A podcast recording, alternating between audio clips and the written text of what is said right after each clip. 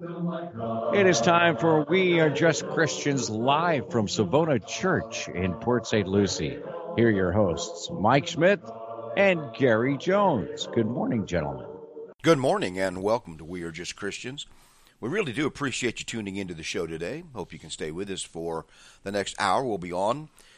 We Are Just Christians is a live call in show, and so we're going to invite your calls, comments, questions, whatever's on your mind here in a few moments, and I'll give you the give you the contact information here shortly. My name is Mike Schmidt. As you just heard, I'm the preacher and one of the elders at the Church of Christ on Savona Boulevard. And our usual partner is Gary Jones. How you doing, Gary? Doing okay this morning, Mike. Gary is the other elder here at the church, and so we bring this show to you to to uh, talk about the idea of being just a Christian, of just following the New Testament. So whenever we talk about a subject on this show, we're going to try to point you to various scriptures um, that you can understand and use to to guide your thoughts in life. We believe the New Testament is a guide not only to the church as a group, but also to individuals. So that's how we're going to base the show. And that do, that does not mean that you have to be a believer to participate in the show or that if you're not a believer, we're going to somehow treat you poorly or anything like that. That's not the case. But it helps. helps what? but it helps. what what helps? Yeah, you don't have to be a believer, but it helps. Well, it helps a lot of things. Yeah, not not right. to be a part of the show, but it but it helps. So to, much uh, for my making for, jokes for life. Yes, I, I, got. I sorry, it's me being dense, but uh, yes, it it obviously is a benefit to be a believer, eternal benefit, or we wouldn't be doing this show at all. We'd be out doing something else this morning. We're doing this show primarily because I think because of John twelve forty eight, and I'm going to quote this passage, and you're going to hear me quote it a lot. John chapter 12 and verse 48 He who dre- rejects me and does not receive my words has that which judges him. The word that I have spoken will judge him in the last day. Those are Jesus' words. Right. And so and that's the that's the fundamental basis for what we do as Christians. And um, the reason the reason we present New Testament Christianity is because there are a lot of forms of so-called Christianity out there. A lot of them are not based upon following just the Bible. They're based upon human customs and traditions, and in the end, they end up with a lot of bickering and squabbling over things that the Bible either doesn't say anything about or the Bible is clear about, but they're all taking their own pathway various ways. So we're trying to point people back to the place where we can all have unity as Christians, and that's in the words of the New Testament. So that's why we call this show We Are Just Christians. We don't have any creed here. We don't have any guidebook. We don't have, we don't have traditions that we enforce as if they're the gospel when they're not. We do believe in following exactly what God says as best we can, the simplest way. So we even take a simple reading of Scripture. That's the, always the best reading, the one that you can plainly understand. Sometimes more explanation is needed, of course, with everything. But we, we believe in a literal understanding of the Scriptures. And by literal, I do not mean literalistic in that uh, you don't take if if if the Bible is intending to uh, convey an abstract thought or a symbolic or metaphorical thought, then that's the way we take it. That's the literal interpretation. Uh, it's not literalistic. So we're going to try to understand what the, what the intent of the author is, c- cross-reference that with other uh, pieces of information from the scriptures, come up with uh, an understanding that is accurate in what's being said. So that's how we're going to present things. We invite your participation, agree or disagree.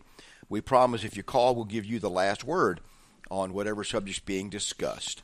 You can reach us at 772 340 1590 772 340-1590 here is the number here in Port St. Lucie. You can call really from anywhere in the country. Just call that number during the show hour, 772-340-1590 at 9 o'clock Eastern to 10 o'clock Eastern. We'll be able to talk to you. Uh, if you'd like to uh, reach us by text message at, at any time, not only during the show but afterwards, there's two numbers. One is mine, which is 772- 260 6120 772 260 6120. And Gary Jones's number is 772 260 6220. 772 260 6220. A lot of sixes, twos, and zeros in there, but we appreciate you texting us. Like I say, you can do that anytime. We'll correspond with you. And we'll try to take those texts on the air if we can, talk about them. uh, if it's at all possible. Sometimes we're juggling two or three things here, and so uh, doesn't work too well. But we try to do that if we can. So we'd love to hear from you. We'd love to hear your comments, agree or disagree.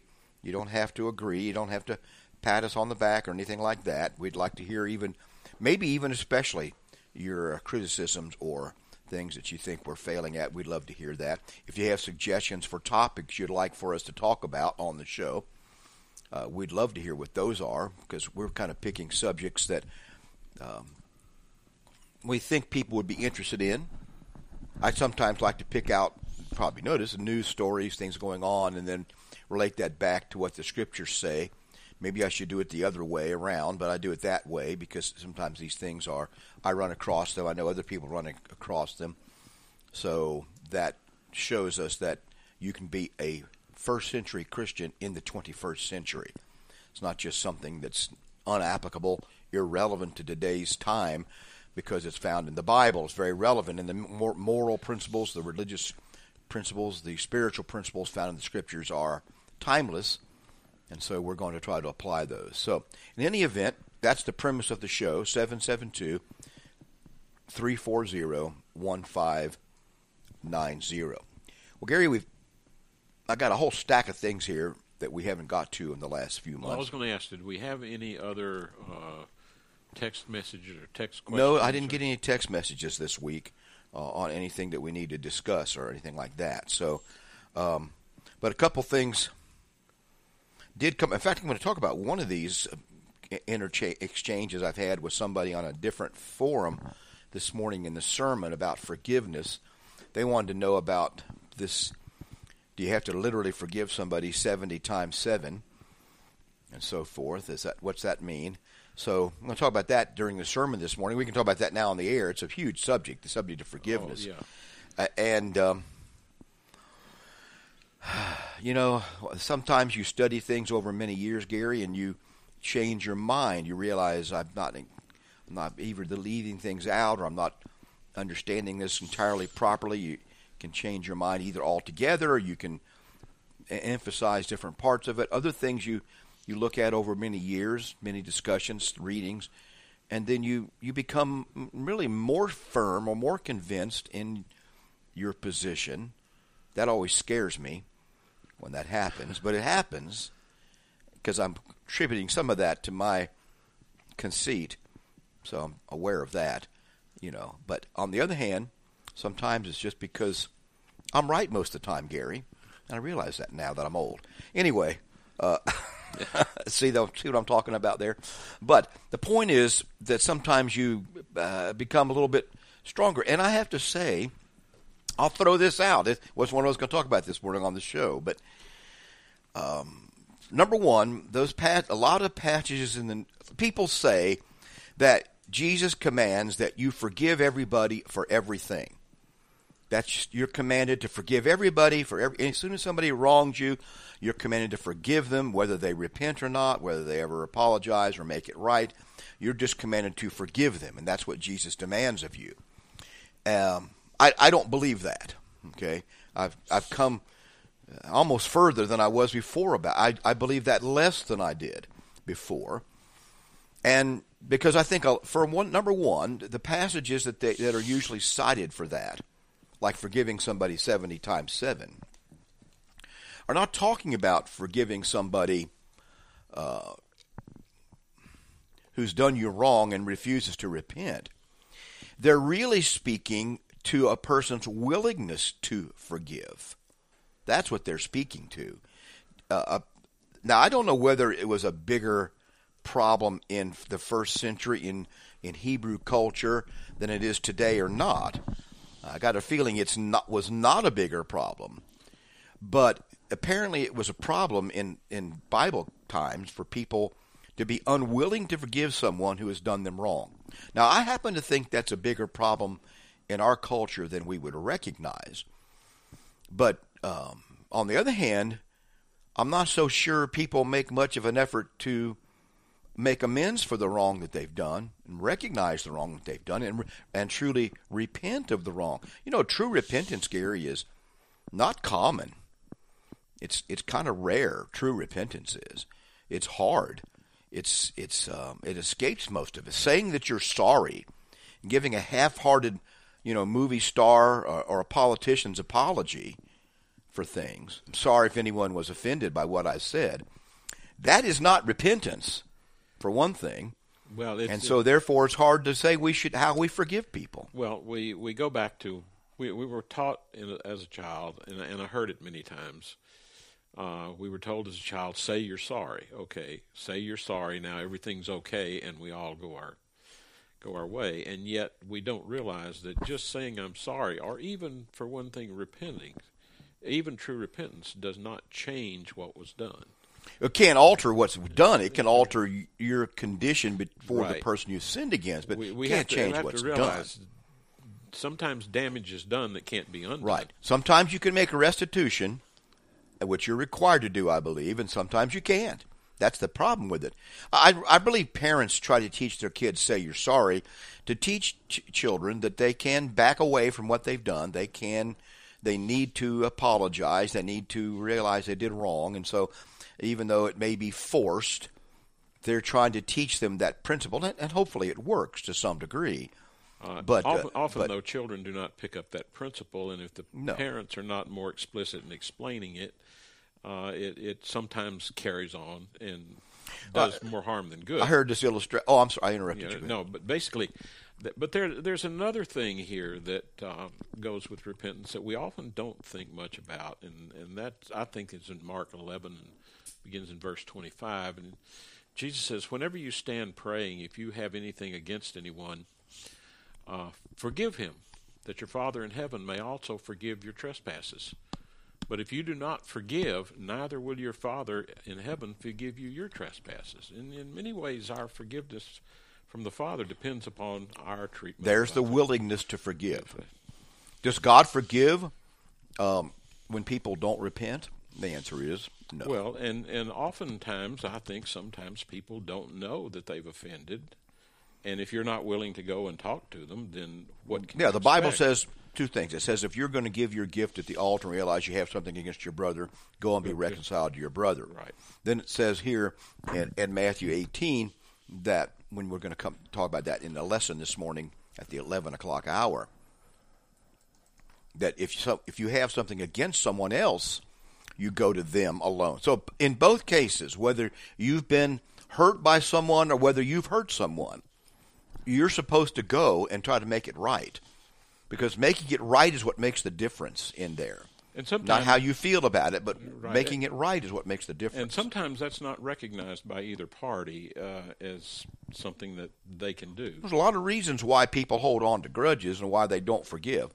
But But now Jesus in this passage about 70 times 7, then we got a phone call. So uh, but in this passage about 70 times 7 at the end of this Jesus says, "So my heavenly Father, that's Matthew 18. I didn't even say that. In Matthew 18, Verse- and this verse is verse 35. 35. That's at the end of this passage where he tells the story about this, the question asked about the 70 times 7, time to forgiveness. So my heavenly Father also will do to you if each one of you from his heart does not forgive his brother his trespasses. Well, now, even in the Sermon on the Mount, Father, forgive us our trespasses. As okay? we forgive. As we've forgiven others. Now, in this case, do you, does God expect you to, to forgive people their trespasses even when they have not repented? I think the answer to that is probably no.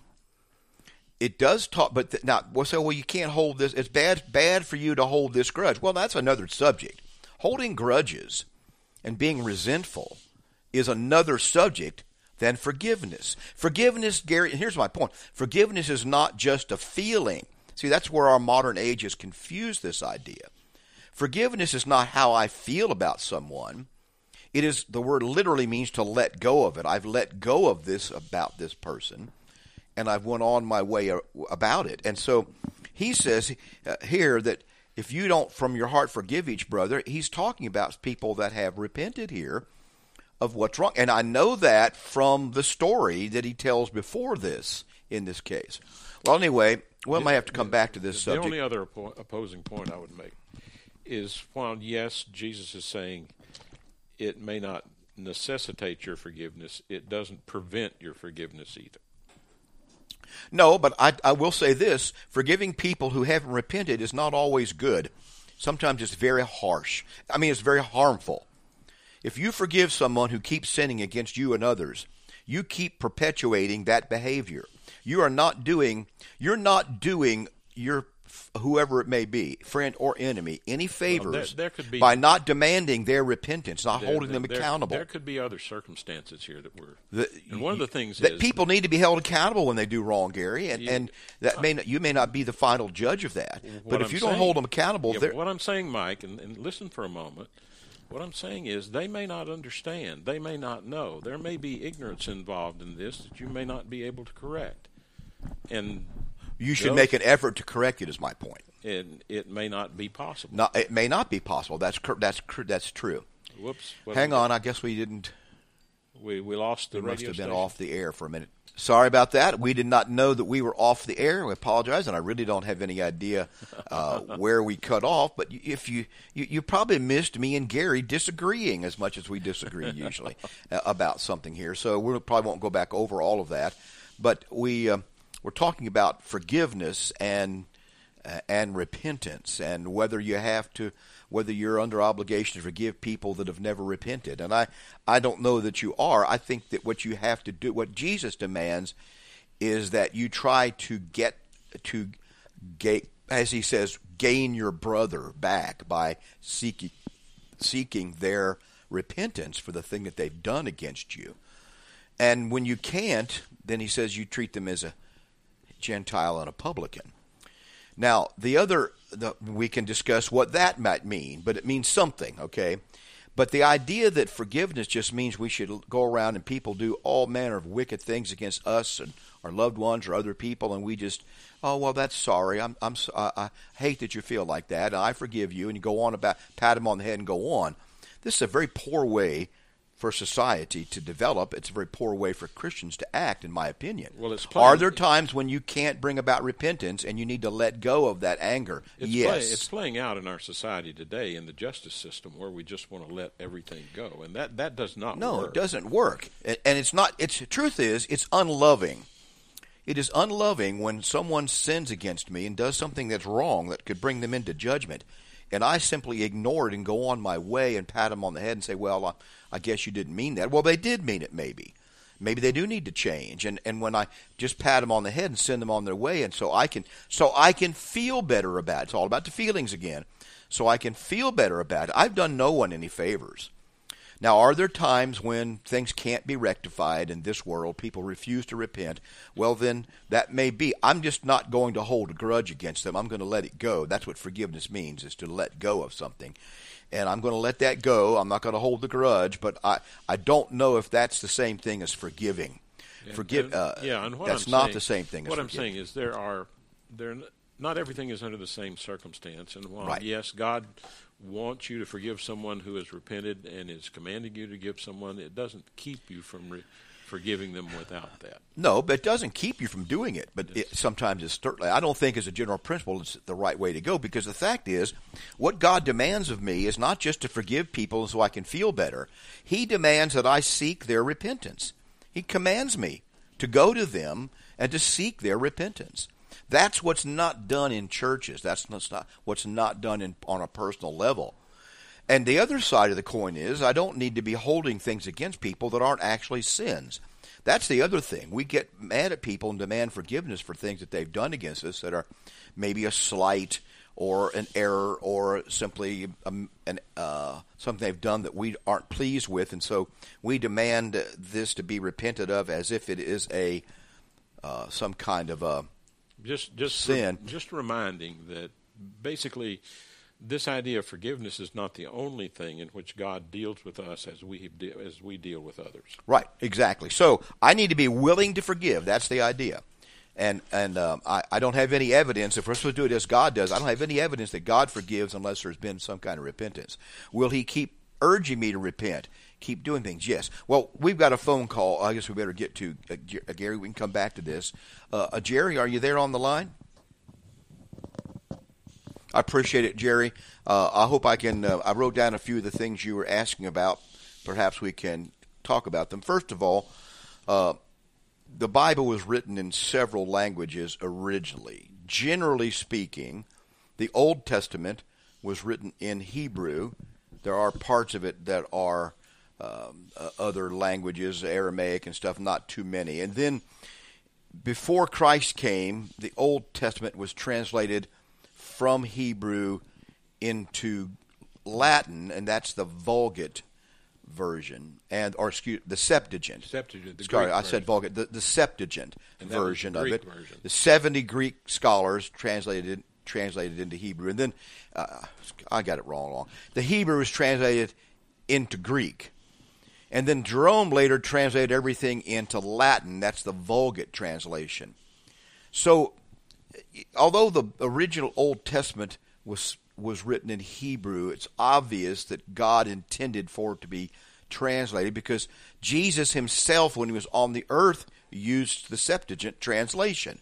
He quoted from Aramaic translations as well as the Greek translation himself.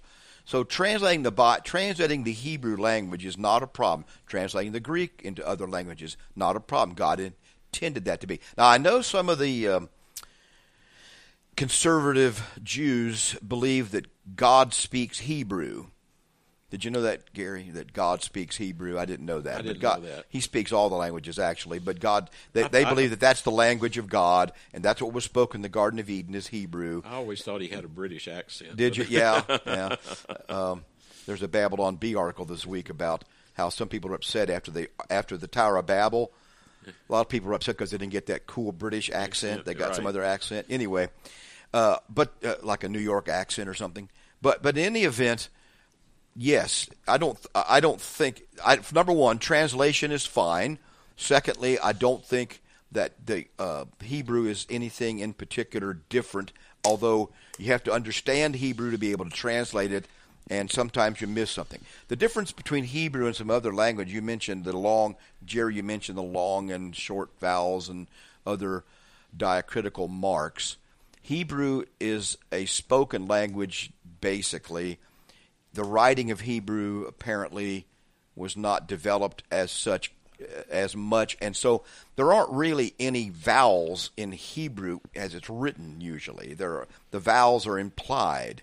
Only the consonants are written, and the consonants can change. So it's a complex language. Got to learn a whole different alphabet way of looking at things, but that makes sometimes for difficulties in translation because you have to substitute the vowels in a word. Now, most time that's very simple to do, but occasionally you wouldn't know whether it's gun or gin, you know, because you substitute a vowel in there. And so you'd have to look and say, what's the context say there? What does it mean in context? And it's easy to figure. Occasionally it's not as easy to figure out. And then, then the New Testament was written in Koine Greek for the most part. There are a couple verses here and there quoting from Aramaic and things like that, but the New Testament was written in Greek. It used to be, up until the last couple of centuries, that scholars and other people thought that the New Testament was written in some kind of what they called Holy Spirit Greek because it was so different than Homer and uh, Classical. the classical Greek. Not entirely different because you could still read it, but the vocabulary and grammar was different, used different words. What we found out was in the last century or two that the New Testament is actually, and this is a this is a very important point. So listen to what I'm saying here about this. That the New Testament was written in what's called Koine Greek or ordinary Common common. The word Koine means common Greek. It was the ordinary Greek that was spoken by the people, not written down by scholars or writers like Homer or Aristotle or Socrates or somebody. It was common. That tells me very clearly that the New Testament was written not for the clergy to understand or some special group of educated scholars to understand, but the New Testament was written down for ordinary people of that day and the and the centuries following to understand. And so once they found that out, that opened up a whole new understanding of these words and how they would be used. And that's pretty obviously accepted now. The New Testament is written in Koine Greek, not some special kind of Holy Spirit Greek.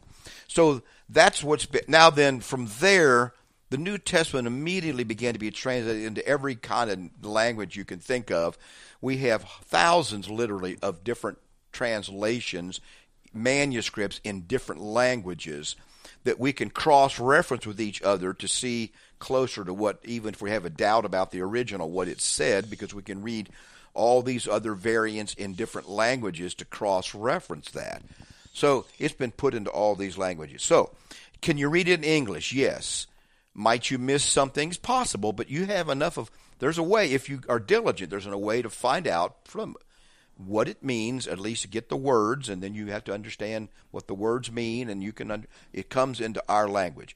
In the, oh, con- the context, and basically, then there's comparison of one scripture to another where the same word is used, and those can be helpful from time right. to time. Over where the uh, Lord's Prayer was supposedly spoken by Jesus in in Israel, Gary, I probably told this story before, but there that place where they I have no idea if that's the correct place, could be, but there are all of these pillars set up, flat pillars. All I think that there's at least 175 different plaques put up, either into the walls or in the buildings that are there or on the grounds. Different languages of all of the Lord's Prayer and all, all these different languages, for all the way from Cherokee to different South American Indian languages to Korean, different kinds of dialects from Chinese, all the way to English to Ethiopian, uh, Creole. I took pictures of those, and, and all these hundred, at least 175. Someone said I didn't count them. Uh, that's all been translated into those languages because the gospel was the gospel was written for all men for all time. Now then, there's a New Testament passage that kind of points to that too. That I'd like to take the time to read. First Peter one, verse twelve, and it says, "To them it was revealed that not to themselves, but to us they were ministering the things which now have been reported to you through those who have preached the gospel to you by the Holy Spirit sent from heaven, things which angels desired to look. Basically, he's saying, writing to the common person, these things were to go to you and to understand. Yes. And, All right. Well, we got a phone call, so uh, if you'll hang on a second there, uh, let me just make one more comment about this. Uh, Jerry referred to the gendering of these languages, and it is true that um, Hebrew and Greek, especially the Greek and Latin, are gendered languages. In other words, they have three genders. There's masculine, feminine, and, neut- and uh, neuter um, in in uh, Latin, also in Greek. Now, what th- that doesn't mean that the objects that they're discussing are necessarily male or female. Sometimes it's just random chance. For example, ships in Greek, generally those were considered feminine, and that's kind of carried through to our culture. Ships are not female. Uh, and yet, you have a consistent usage of this word God with and Jesus as being masculine. And I think there's probably more to that for various reasons. So, yes, there are these. Uh, now, English is not like that. English is not, as we might call it, an inflected language, and a lot of other languages are not. But you can you, you translate these words like ecclesia, the word for church. Ecclesia, with the a ending on the word, makes it a feminine word. Doesn't mean that the object being discussed is female necessarily. And I can give you some other examples in the translations where it doesn't mean it's female. It's just ref- it's just the way that they spoke it at that time. But then again, there's the allusion in Scripture to Jesus as the bridegroom and the church. Well, the there's bride. a lot of other reasons to put attach the masculine to Jesus and to God. A lot of other reasons to do that besides the inflection of the Greek or the Hebrew. All right. Well, we have another phone call. Are you there, Laura? You you want to get talk about something divisive? We can just leave the Bible behind and talk about speed limits on the drive, and then you get into real, really bad territory. Or speed limits anywhere. Speed limits anywhere. Well, go ahead, Laura. I think that's that's exactly right. Now I'll go. I want to. I uh, I think that is good advice to live by, and we should look at that and say some people don't know what they're doing, so we can forgive them. But then there are some things that are done that need to be confronted. Now let me ask you this though, Laura. Jesus prayed that there on the cross. Father, forgive them, for they know not what they do. Now, that's the attitude of willingness to forgive. Jesus was willing to forgive. Now, question is, did God forgive them because Jesus prayed that? The answer to that, I believe, is no. God did not grant forgiveness to those people just because Jesus prayed that. So you have there a reflection of Jesus' attitude of a willingness to forgive even those who were killing him, with the fact that later on, Peter tells those same people, You're guilty of crucifying Christ. You need to repent and be baptized because you're still in your sins. And you'll have your sins forgiven when you repent and are baptized. So there's the two sides of this. What do you think about that? Well, that's you. That's you letting go of it, or that's you being willing to uh, to pass it off. But you're, you're right. Uh, that doesn't mean that they have been forgiven by God. And there's two separate kinds of forgiveness. Some, hmm? that's right. Now suppose suppose someone has stolen a lot of money from you in your business, and you. I'm not sure how you process that. It's, it's hard to say they did it out of ignorance, but they stole money, and then you say, "Well, I'm going to forgive you." They never ask for being sorry. They never say they're sorry two scenarios. One, they don't say they're sorry and you forgive them. Do you still trust them with the cash register and continue your life as you were before? Or suppose they do say they're sorry.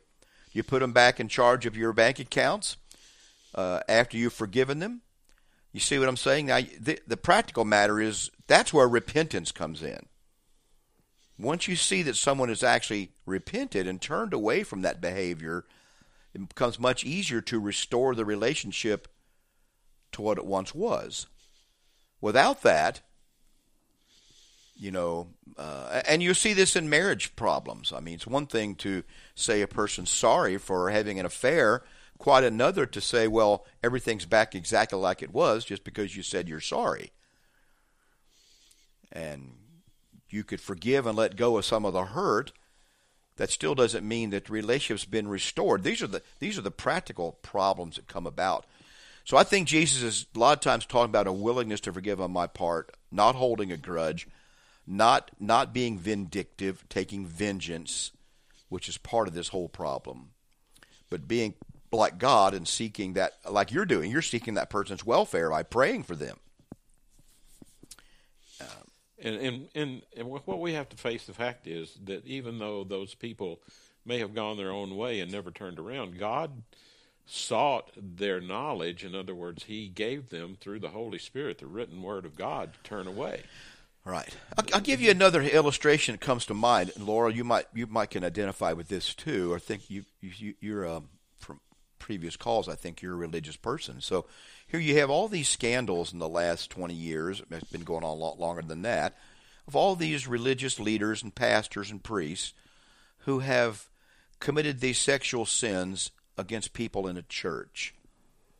And I think what makes people really, really mad about that, one of the things is, is that so often, not only did somebody fail and commit a sexual sin in a position of trust, as a priest or a pastor or something. But the church then, with on the basis of some sometimes a flimsy apology or no no repentance, puts them back into a position of trust, and they continue the sinning. This is this is the this is one of the results of I, I would call it the cheap cheap forgiveness. That's one of the results of it. That it can be a result because we're not demanding that something actually change uh, before we restore a person to a position of trust. I, I'm pretty much of the opinion, although I can't say 100% agree with this, that a person like myself, as an elder and a preacher who goes out and has an affair or is guilty of some sexual sin, I, I would I would warn people about putting me back into a, a, person like that in a position of authority in a church of spiritual trust. What do you think about that? Even if I did repent, I'd have to think about that. I, I, even if a person did repent, I'm acting like I'm guilty. I'm, I'm using myself for an example. This is what John said, John the Baptist said, bring forth fruits worthy of repentance. You say you repent, now bring forth the fruit. It takes time for that to happen. And that's why I don't think you can take that phrase, forgive somebody 70 times 7 in one day, or even 7 times in one day. I don't know if true repentance is possible in one day, much less 7 times, much less 490 times. I think he's talking about your willingness to forgive should extend that far. Your desire to seek the, the person's repentance should seek, seek go that far as far as actuality in real life, I don't think that's what he's talking about. Well, this goes. I could be wrong, but that's where I'm at today. Well, this goes further than repentance, Mike. And far as, as I'm concerned, it also goes to faith. Jesus expects to see our faith. He does not expect us just to profess faith. Right. And, and all you can do when, when you're caught in a sin, you've been oh. caught in some terrible sin, all you can do is profess your sorrow. You can't do right. it. It takes time to do something what, about what, that. What did David say when he was caught and confronted? He says, "I have sinned." And so you can't expect more from someone than they can give at that particular time, but you can't expect that. So now, basically, I think there's there's much to be said for what God sees. I think this is the point that Jesus is making in John three. Uh, in verse 5, he says, Most surely I say to you, unless one is born of water and the Spirit, he cannot enter the kingdom of God. That which is born of the flesh is flesh, that which is born of the Spirit is spirit. Do not marvel that I said to you, You must be born again. The wind blows where it wishes, and you hear the sound of it, but you cannot tell where it is, comes from and where it goes. So is everyone who is born of the Spirit. You don't know about that birth until you see it. Right. Right, and, and and it takes time to see that. And it takes time to see that. He, he said about the paralytic when they let him down. When Jesus saw their faith, he said to the paralytic, Arise, take up your bed, and walk. And, now, and basically, James 2, Mike, essentially says the same thing Show me your faith by your works, or show me your faith without your works, and I'll show you my faith by my works. Right. Now, Laura, you said that you're uh, in the criminal justice system in, a, in this sense, that you're in there. Do you think that puts you in a better position, your past, to assess whether someone's actually made a change or if they're on the road to making a change? Can you use that bad experience of yours actually as a help and a guide with others? Yeah. I think probably that's in some things that can happen in, that we can do in life, or uh, let's say we waste many years in drug addiction or something sometimes the only thing that makes people in the long run feel better and do better is when they begin to be able, because they've changed, to do good with the harm that they cause to others. They begin to be able to do good by helping other people overcome this. I've seen this before, and it, it's a good thing to see.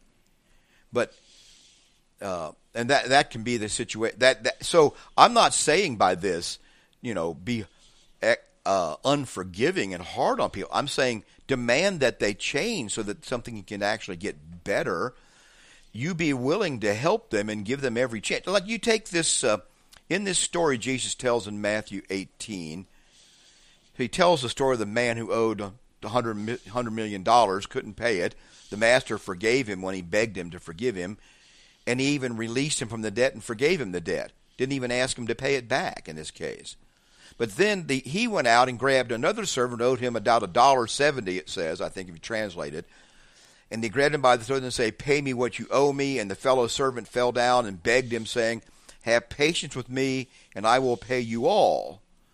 But he would not, and he threw him into prison. Now, Jesus condemns that man. He could have said, when the man begged him and said, "Have patience, and I'll pay you all," he could have said, "Okay." I expect you to pay me, which was correct, which was right to do. Okay? Well, that's the long form. But he wouldn't do it. That's the long form of Matthew, basically 18 and verse 35. So my heavenly Father will also do to you if each of you from his heart does not forgive his brother his trespasses. Basically, yes. it's the same. It's the that's the short version of that, uh, and he, he's basically saying, you know, unless you forgive those who trespass against you, your heavenly Father is not going to forgive you. This is the same. You know, he says another by whatever measure you use, it's going to be measured back to you again. Right. This, right.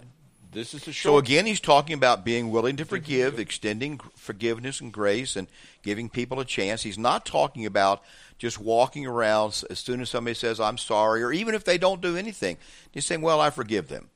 You know, um, they need to be people need to be held accountable.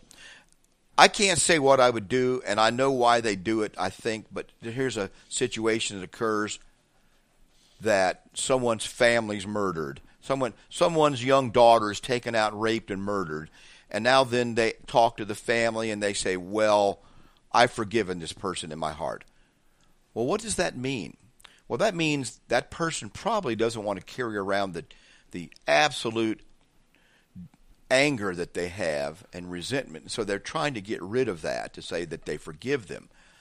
Um, do they think that that person should be put on trial and p- punished well, for that? real, the real problem is should that person be released back into society? And- yeah, that's what I'm saying. Do and- they and- think that just because you say just because you say you've forgiven them, we should just release this person back into society?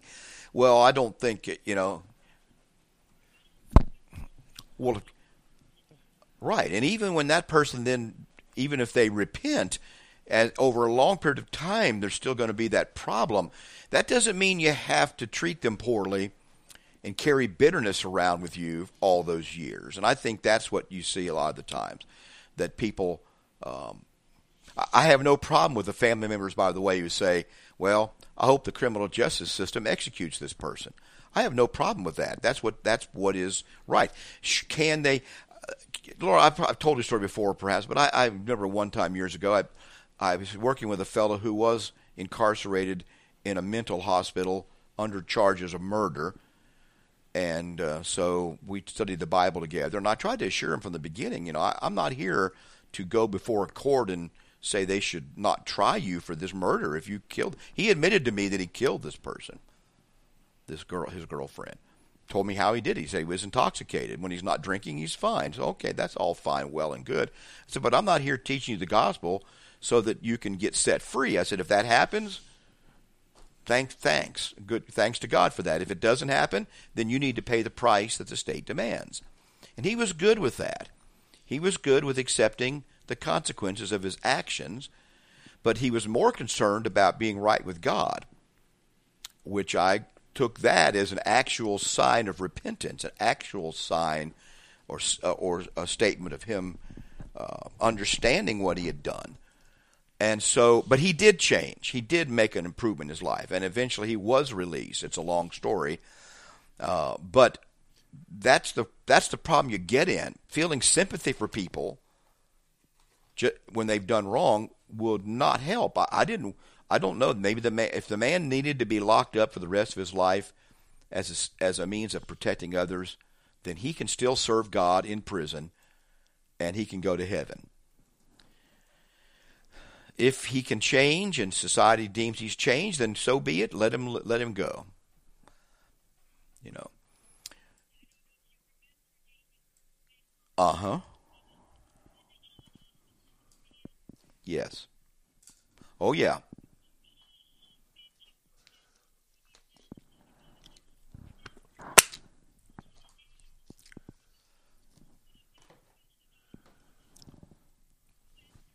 And I have a feeling if I've read this, if I read the story correctly, I I, th- I don't think he wants to be released because he knows he's dangerous or could be dangerous. You know, so.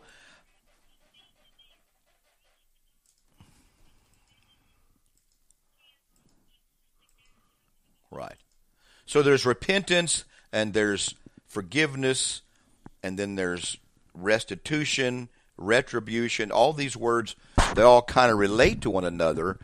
And I think that because our society is so concerned, first of all, with our own personal feelings, we get this subject confused because we confuse my feeling about it with the actual condition. Just because I forgive a person for doing a wrong thing, like killing a family member, has no bearing upon God's judgment about that person or that thing. We somehow have confused their or the reality of the situation. we may forgive them, but they're still guilty of the sin that they committed.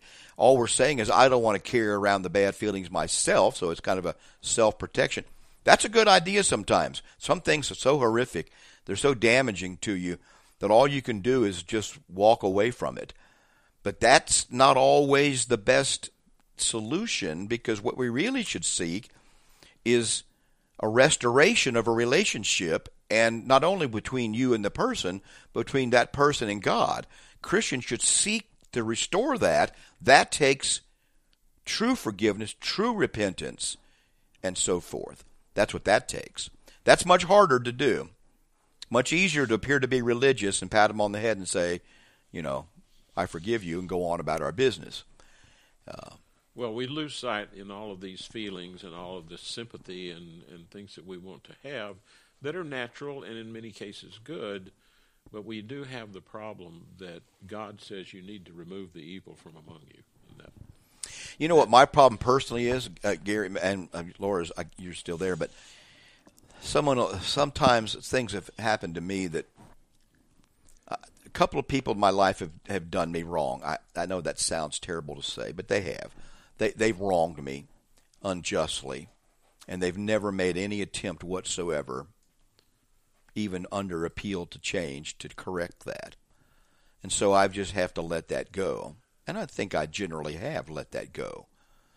But if if people ask me about it and I begin to talk about it and we begin to explore, well, what about this, what about that, and they want to hear the story, pardon me, those original feelings come right back. Because no change has ever really been made. It's just been my decision not to dwell on it and to hate them, but just to go on and hope for the best, hope they repent and but nothing ever really changed. And I think that's why it's so easy for my feelings to come back. I'm not proud of that. Whatever you don't do, get me wrong. It's a temporary situation. But but I, I think you do have to just sometimes push it away and let it go. But I think it's easier to to deal with in the long run if there's been some attempt to make it right. Man turns to a family in a courtroom in the courtroom and says, "Forgive me, I was wrong," I, I, and and shows sorrow for the actions, even though he can't change it. There's a better chance in the long run that that family is going to deal with that properly, emotionally and other psychologically in the long run than if the if the uh, convicted man turns and flips them off and walks out laughing. Much better chance that they're going to deal with it properly. So those things do matter. But now, does that change forgiveness or repentance? No, it doesn't change that. It just makes things smoother. Well, our, uh, do you have anything more to say about this, Laura? Anything else you want to talk about?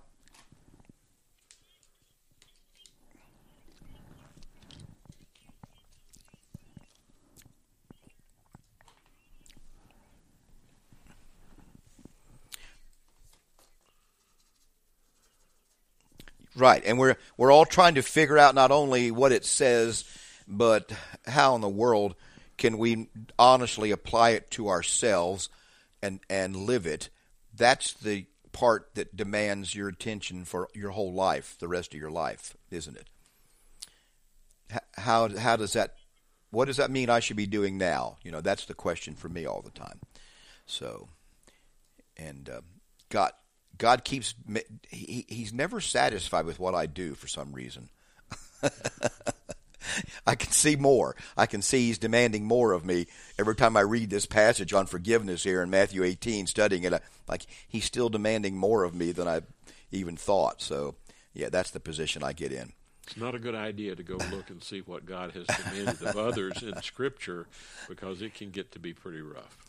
Yeah.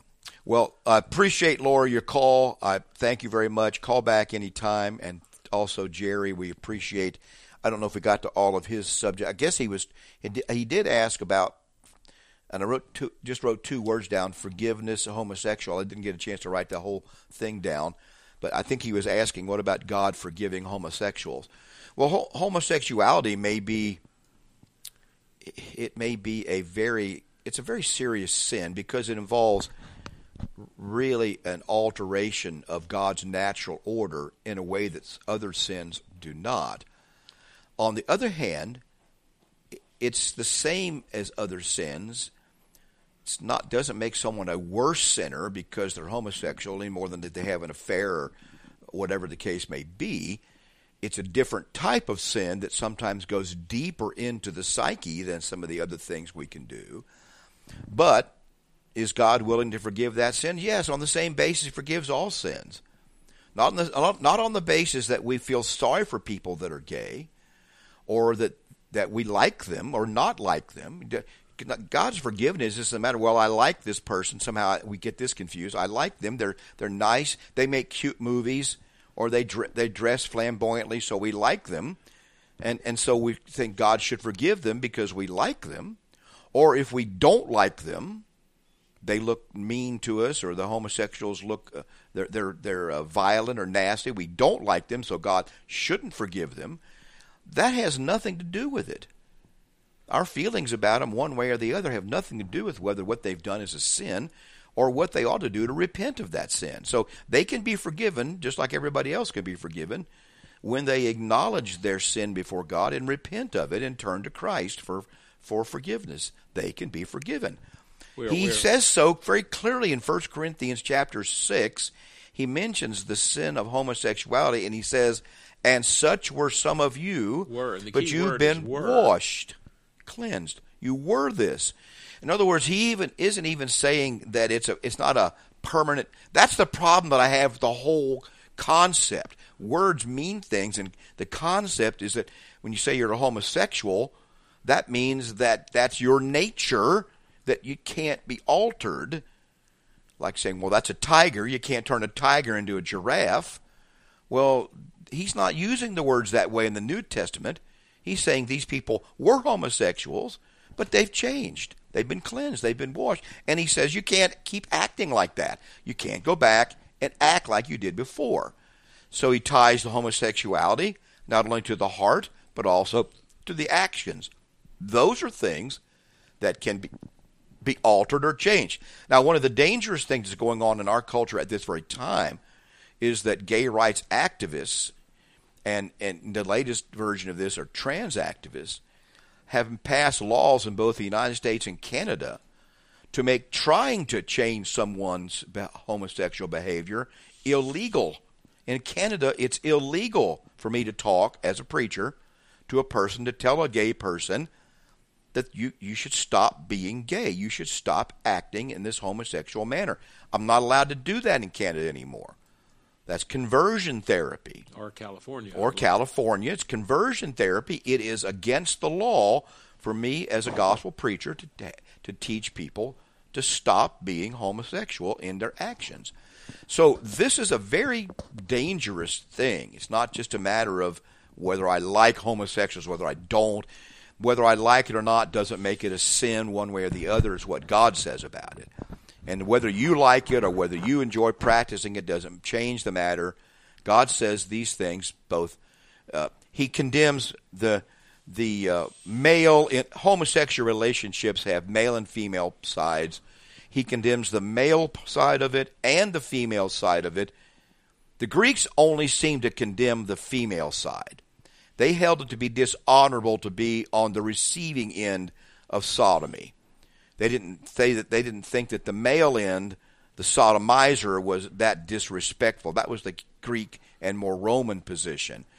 Jesus, in the gospel uh, in the Bible, condemns both sides of it, and he condemns women who practice uh, homosexuality. So all three areas of it are.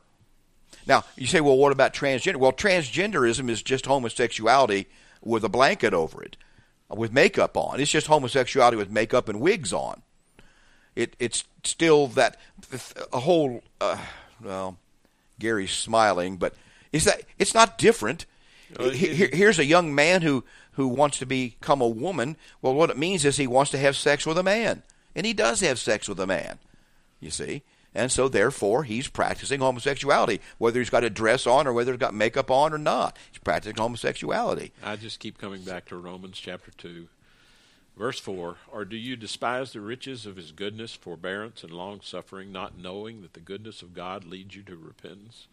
But in accordance with the hardness of your impertinent heart, you are treasuring up for yourself wrath in the day of wrath and revelation of the righteous judgment of God, who will render to each one according to his deeds.